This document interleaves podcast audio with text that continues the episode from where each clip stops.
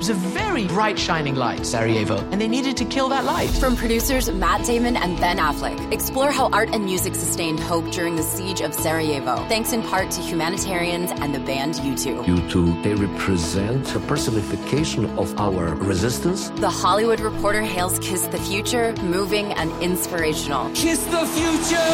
Viva Sarajevo! Kiss the Future, new documentary now streaming exclusively on Paramount Plus. Go to Paramount Plus to try it free. Terms apply. The Built by Bama Online podcast presents Daybreak for Wednesday, March the 25th, 2020. Travis Reier, senior analyst for BamaOnline.com, joined by team reporter, team insider, Charlie Potter, does an outstanding job for us covering the Alabama Crimson Tide there at BOL. And Charlie, as we bring you in here uh, for a stretch here that hasn't been sort of inundated with newsy items, we had more than a fair share of things to to sort of cover and to hence talk about on this Wednesday edition of Daybreak. Uh, and let's get started with uh, Nate Oats, the Alabama men's basketball coach. Uh, heard from him on Tuesday. I know you were a part of that teleconference, and you know we've said it before, Charlie. There are some coaches that talk a lot and really don't say a lot. Well, Nate Oats is sort of the opposite of that. He talks a good bit when you hear from him, but within that talk, there's actually a lot of information to be taken from what he says. A transparent guy, that Nate Oats, I guess you could say. He is, and it's it's appreciated. Now he is long-winded, so uh, transcribing is a chore because, like you said, a lot of the times when he speaks, um, the the things he says are not necessarily newsworthy, but interesting, and I think they're from somebody that uses quotes. I know fans like to read quotes from the coaches. Um, you, you, end up using a, a lot of it, and uh, you know today was no different. He spoke to us, or Tuesday was no different. He spoke to us on a teleconference for about 30 minutes, and um, he only answered about 10 questions. So that kind of gives you an idea of how long-winded his answers could be. He had a pretty brief opening statement, and then you know, really got into um, the subject of Kira Lewis and John Petty, who are going to enter the, the NBA draft. Now, they're not going to hire agents, so they can always return to school, but you know, he's going to go on about recruiting as if those guys aren't coming back. And he really touched on um, just the direction of the program and um, the roster and how it can look significantly different uh, for, for next season. And you already have a guy like uh, James Beetle Bolden, who's a senior, who's not going to be coming back. Raymond Hawkins has already entered the transfer portal and you got these two spots that you're openly recruiting. They only have one spot at the moment for sure with with Hawkins leaving. And uh, you know, Nate said that he feels like they're probably going to get a commitment here this week if if everything works out. So uh, he covered a lot of ground. You know, talked a lot about Petty and, and Kira and, and really recruiting and, and how that's going to go and the roster. Uh, but uh, you know, like like you said, when he speaks, it, it's always interesting, and that's why you try to, never to miss one of those media opportunities during the season because you never know what he's going to say, and uh, he always speaks his mind, and that's much appreciated. Informative whenever you hear Nate Oats sort of do his thing at the podium or on a teleconference. Now, we didn't hear mention of Herbert Jones in connection with Kira Lewis and John Petty as guys that were going to test the NBA draft waters. If you're an Alabama fan, based on that, should you feel really, really good about Herbert Jones being back for another year? He actually did mention him, but it was kind of off the cuff in a in a later answer. He he got like three or four questions about um, Kira and John Petty, and that's to be expected. But he mentioned how coming into the year that there were really three guys that were going to be uh, in, that he thought were going to be in this situation. I think a lot of people would agree because you know if if Herb was able to stay healthy and to really develop his offensive game, he's got that prototypical size of what um, NBA teams are, are liking to add to their roster right now. Versatile guy that can um, uh, do a lot of things. He's a hell of a defender. He's one of the best defenders in the SEC. And uh, I think he, if he had been healthy, he might have been a guy that would also entertain that. But you know, as of right now, he said that that Kira and John Petty are the the two that are doing that. Um, and he, you know, expectedly with with Herb and all the injuries that he thinks he needs to come back for a year, and, and that's likely what's going to happen. Things can change. I think the the gray area with a lot of these NBA draft decisions is the fact that it could be it could potentially be pushed back. I mean, we could be looking at a situation yeah. where the NBA doesn't resume until the summertime, like June or July, and so that would push the the draft back uh, because you you have to know the draft order, the lottery, all that stuff. So you know, they could have more time to make those decisions. That obviously messes with the recruiting calendar as well. But as of right now, it looks like Herb Jones will be back for another season, and you know that's big because he'll be back as a senior. He's one of the leaders. He's been a captain on this team. So not only would they have one of their best defenders, but to have that voice inside the locker room back and, and healthy uh, would be big for this team. Yeah, and and you're right. He he did sort of reveal a little bit of a nugget on the recruiting trail in that he's anticipating a commitment perhaps this week. And you said it, if there's just one spot, Alabama uh, could very well be in a great spot for Josh Primo, uh, the sort of combo guard out of Toronto, uh, Ontario, up north of the border. Actually, when you look at this 2020 recruiting class potentially for Alabama, just in terms of high school players, because we know or we expect anyway that uh, uh, the process is going to continue on in search of uh, additional players, uh, even with the tight numbers as they sit right now. Uh, Josh Primo, I guess, is that player that is being linked the most with uh, the potential for a commitment this week. And Primo's interesting because he was a 2021 class uh, prospect initially. He recently reclassified. I know Hank South, Tim Watts of our staff, our recruiting staff there at BamaOnline.com in February put in crystal balls for Josh Primo, uh, the six-six combo guard to Alabama, and then national recruiting analyst for 247sports.com, Evan Daniels on Tuesday submitted a crystal ball for Josh Primo. And based on Josh Primo's social media, I'm guessing. Uh, maybe Friday, the end of the week, we could hear something in relation to this uh, potential commitment.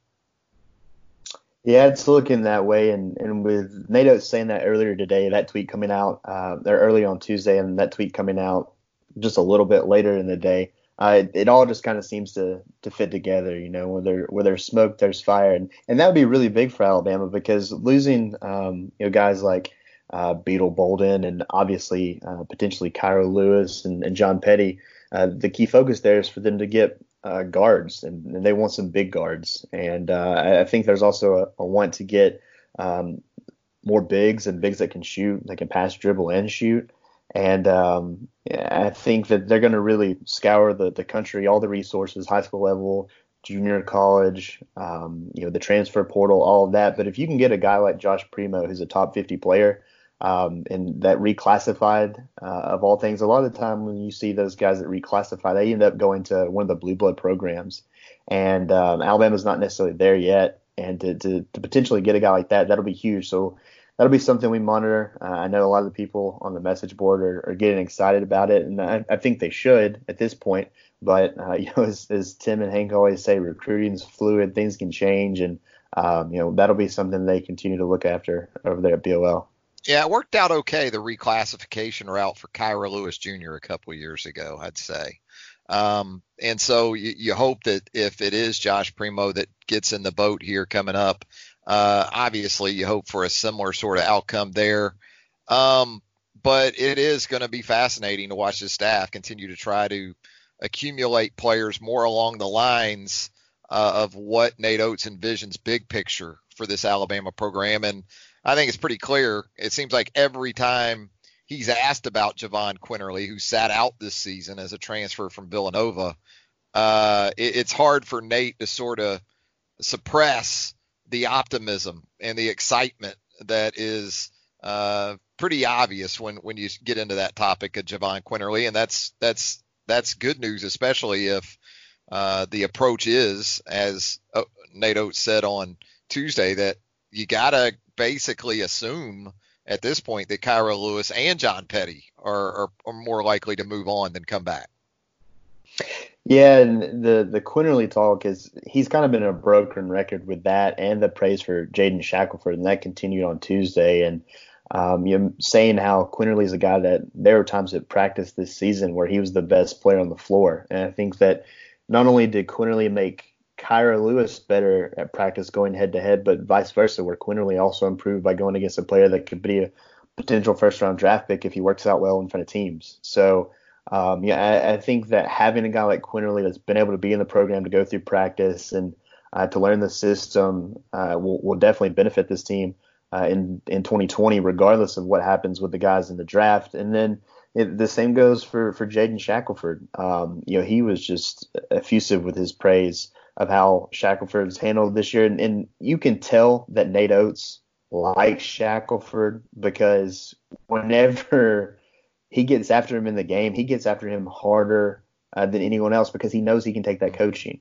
Um, you know, Jaden's a guy that comes from California. He's been working out with his dad every day in the driveway. Um, you know, there's he talked about how some guys are making excuses, but he doesn't have to question uh, what Jaden's doing because he knows he's not going to uh, make those excuses. He's working with his dad and and doing all the things that's necessary. And um, you know, he said he anticipates him making a big jump again uh, next year, and he's going to be a guy that they try to build around. And so they have some some key pieces coming back.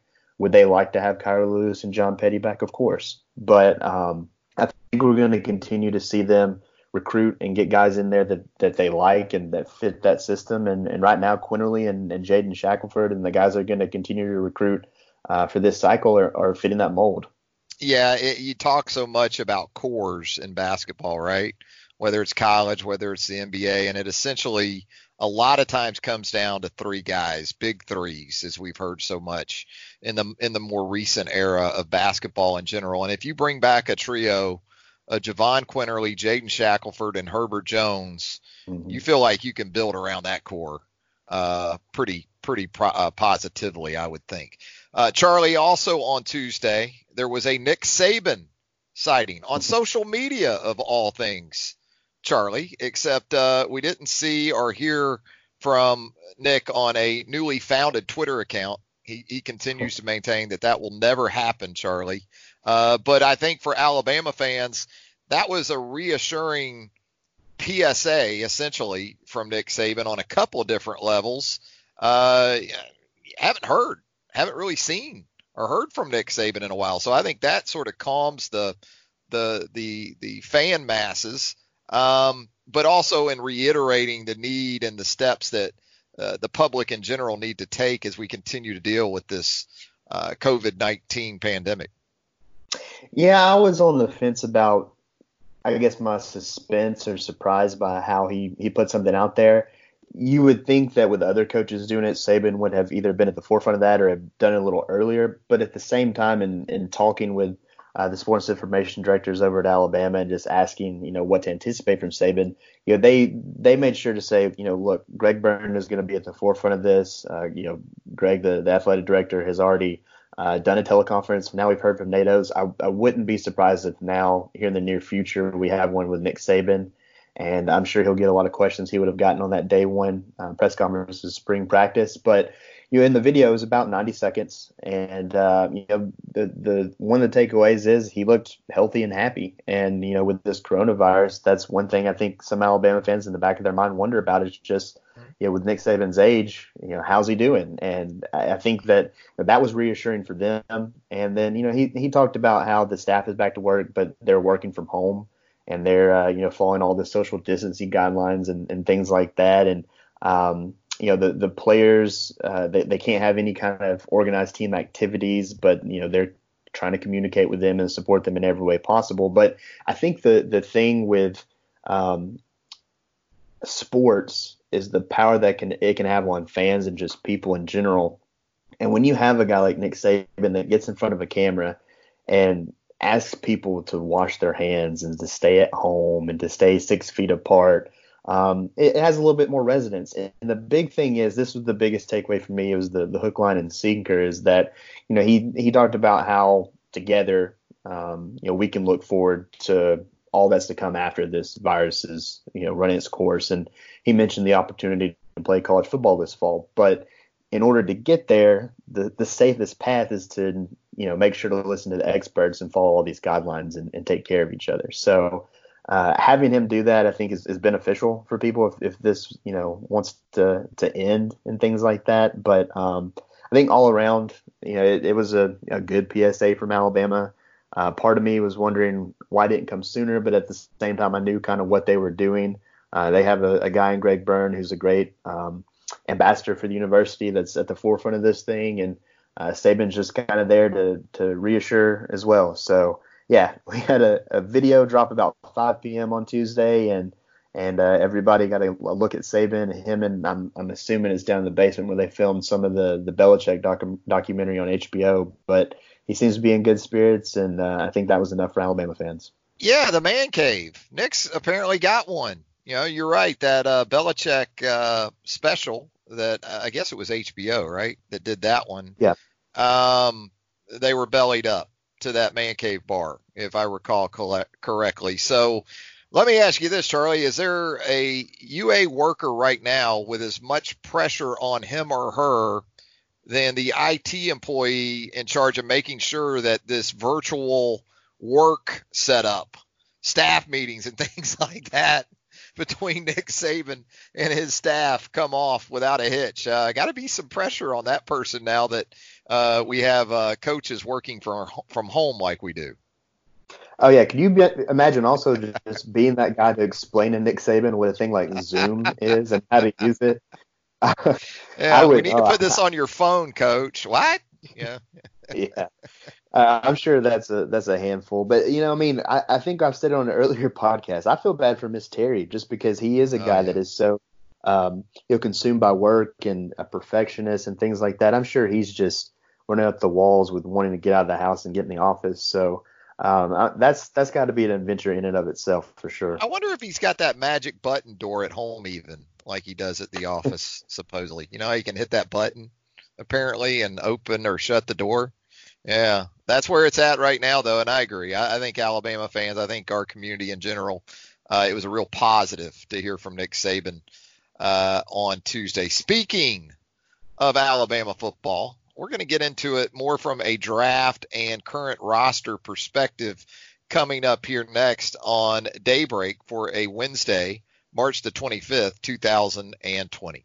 Let's go! It's the most all star studded challenge ever, and this time it's every competitor for themselves. Best challenge ever! The Challenge All Stars. New season now streaming on Paramount Plus. Go to ParamountPlus.com to try it free. Terms apply. Speaking of the draft, uh, Charlie, you also had some news for us there at BamaOnline.com Tuesday as you spoke to part of the representation team for Tua Tagovailoa. Tua made some waves here in the last few days with that Instagram social media video of him going through some footwork drills, some drops, some things like that, some lateral footwork and uh, looked really good in doing so. And I know you caught up with Chris Cabott, uh, part of that Steinberg representation group that is working with Tua uh, and getting him ready for not only the NFL draft, but moving into his career in the National Football League. And I, I guess based on what Chris had to tell you, uh, that intended wave that that representation group was looking to make apparently struck home with the people who really matter most too. Yeah, definitely, and you could tell just when he posted it. Um, he, it was it looked like Tua, like there was nothing wrong with him. And uh, a lot of the guys that I follow on Twitter that are uh, draft analysts, guys like Daniel Jeremiah, Matt Miller, uh, Ian Rapoport, all those guys that are kind of the, the, the national names when it comes to this time of year with the NFL draft, mock drafts, and just NFL free agency in general. Um, you know, they were just kind of surprised by how quickly this happened. Um, you know, he obviously dislocated his hip in, in mid-November. Uh, he had a, a, clearance date to do everything of March 9th. That's what he said at the uh, at the NFL Combine, and he looked like that was true to form and, and then some because he was moving around well. Uh, one thing that Chris mentioned to me a lot is uh, they wanted to show off his Twitch. I think he showed that in the four videos he had up on Instagram. That was more of a, a sample size than he put out on Twitter. And yeah, I mean, um, the feedback they got from NFL teams was overwhelmingly positive. That was the quote that I was given. And uh, the, the video alone answered a lot of questions. Now, clearly with the coronavirus, it's thrown a wrench in, in a lot of people's plans for the NFL draft and, and the visits they were going to take. Um, you know, those visits have been canceled or at least rescheduled to a different format to where we were just talking about Nick Saban setting up Zoom and, and things like that. Well, that's where, you know, Tua is going to meet with teams is whether it's Zoom, uh, WebEx, FaceTime, uh, all those they're gonna they're gonna use that outlet Skype um, to to meet with teams individually, whether it's you know, a GM, a head coach, a coordinator, a, a quarterback coach, and, and, go through things like that. And you know, for him, um, the reports as, as far as a, a, medical standpoint continue to be positive and, and, glowing. That's what the word that Chris Cabott used. Um, you know, at the the combine, it was a A plus plus. His three month scan was a A plus plus. Uh, he was supposed to have a combine recheck uh, in early April, and that has been canceled. But they're going to do it locally now instead. I think he goes back to Indianapolis to do that, or he would have gone back to Indianapolis to do that. Uh, now it's going to be done locally. So um, you know, there's there's a lot of you know, I guess reaction and, and schedule changing and, and all this going on with the coronavirus. But you know, Tua is finding ways to be creative, like a lot of players. Uh, they're using things like social media to get this stuff out there. The, the teams will obviously get individual things that, that they're looking for to complete their evaluations, but um, you know, for me, the biggest thing is that you know, he hasn't had any kind of setbacks. The video shows that he's continuing to make that progress, and I know he's his agent. He's not going to say anything negative, but you know, Chris Cabott was very um, convincing in his statement that if he had you know, woken up from a coma and watched Tua go through that workout, and say the coma had lasted a year, he would have never known an, an injury happened because he did look like his old self going through that. Now I, I was.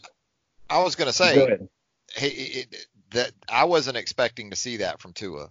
What I saw, even even understanding that's just clips.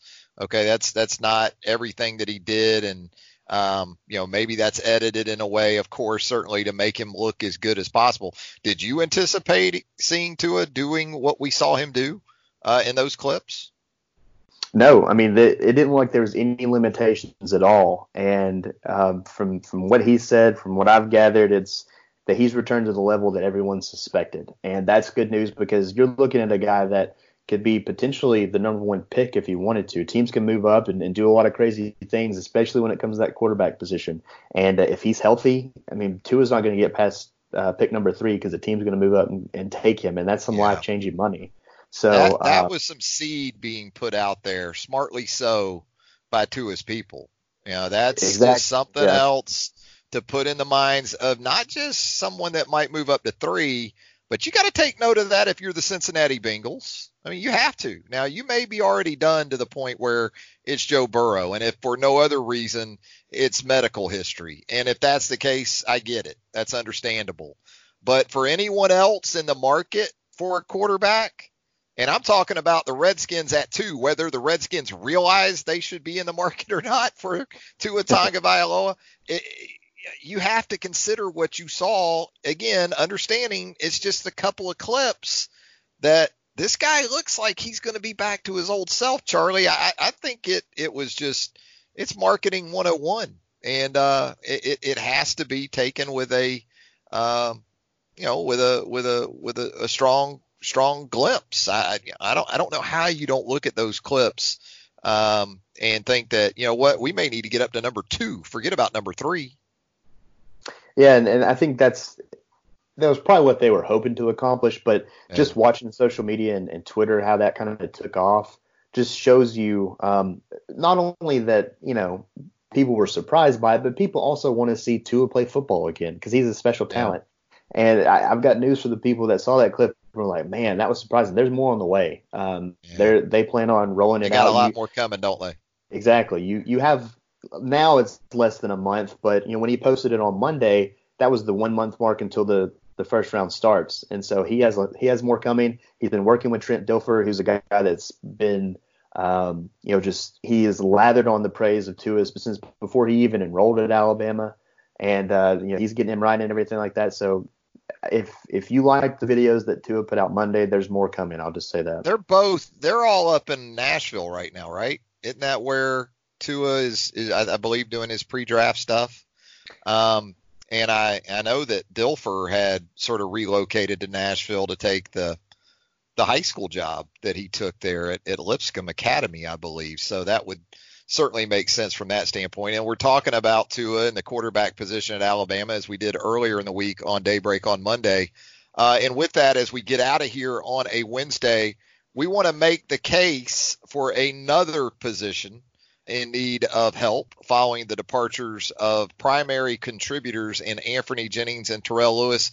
And with that today, Charlie will make the case for King Mwikuta, the sophomore outside linebacker, to become a real big part of the top half of that rotation, perhaps the top of that rotation for 2020. King Mwikuta, as a true freshman, played in 10 games, recorded just four tackles. But I know, Charlie, in talking with some players like Anfernee Jennings, Terrell Lewis, some of these guys that have moved on, King Mwikuta is a guy that's been getting some love as a potential successor to to those guys. Yeah, absolutely. That was something that you know when you go down the Senior Bowl, you have a, a decent amount of time with these players, and to get a glimpse of what they think their positions they're leaving behind are going to look like, um, th- that's a good time to do that. And both Anfernee Jennings and, and Terrell Lewis were down in, in Mobile this year, and both of them, you know, they they were quick to mention King and and his playmaking ability. And um, the one thing that they both talked about was, um, you know, his work ethic and his and how he approaches the game. He's just a hardworking kid, and you know that's something that this past season uh, we, we, saw King Mwikuta on the, the receiving end of some of those um, ass chewings from from Sal Sunseri. And tough love. Yeah. One thing though that it, it's almost good to receive those because it shows he cares and he wants the best for you. And that's something that Terrell Lewis, you know, said. Even he, he and Anthony get them, but they know it's because he sees potential in you. And, and, you know, King got his fair share of those, and he's a guy that was generating a lot of buzz at the end of this past season. Um, clearly, it's hard to to get uh, in front of guys like Anthony and Terrell in the pecking order. But you're right. He played in 10 games. He's a guy that saw the field a lot on special teams. That's always a good sign for a true freshman. And uh, with, with two opportunities now, both at Sam and Jack, um, yeah, he he has a chance to to move up that pecking order and maybe lock down one of those starting spots. I think uh, it's big for him that maybe spring practice didn't happen because those young guys that are coming in that are just yeah. oozing with talent, they're not getting those 15 practices and getting that that jump start that they would have gotten otherwise. So it, it almost benefits him a little bit to to not go through that.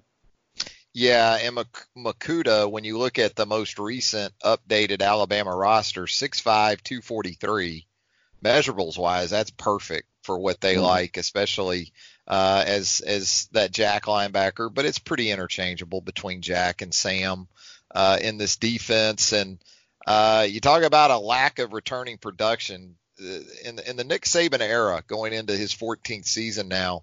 Never has Alabama returned fewer sacks and quarterback hurries from the outside linebacker position than it will for 2020. Just one and a half sacks and three quarterback hurries from the group returning once you start parsing out what Terrell Lewis and what Anfernee Jennings produced uh, in 2019. So it's very much wide open. Um, Mwikuta, I think, is, is, perhaps as much as anything with some of these other guys, you see the length, you see the twitch, and sort of the first step explosiveness.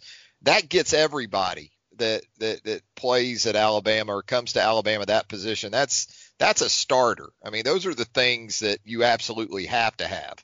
Where it starts getting interesting, Charlie, as you know, is you know you start getting into every down responsibilities and uh, a lot of the things you were able to do, say on first down and against the run, and some of those things in high school, uh, you, you, just can't get away with them in going against either 250 pound tight ends or 320 pound offensive tackles. So uh, that's where it's going to be interesting. You're right, Mwikuta already having a year in the program that should help him.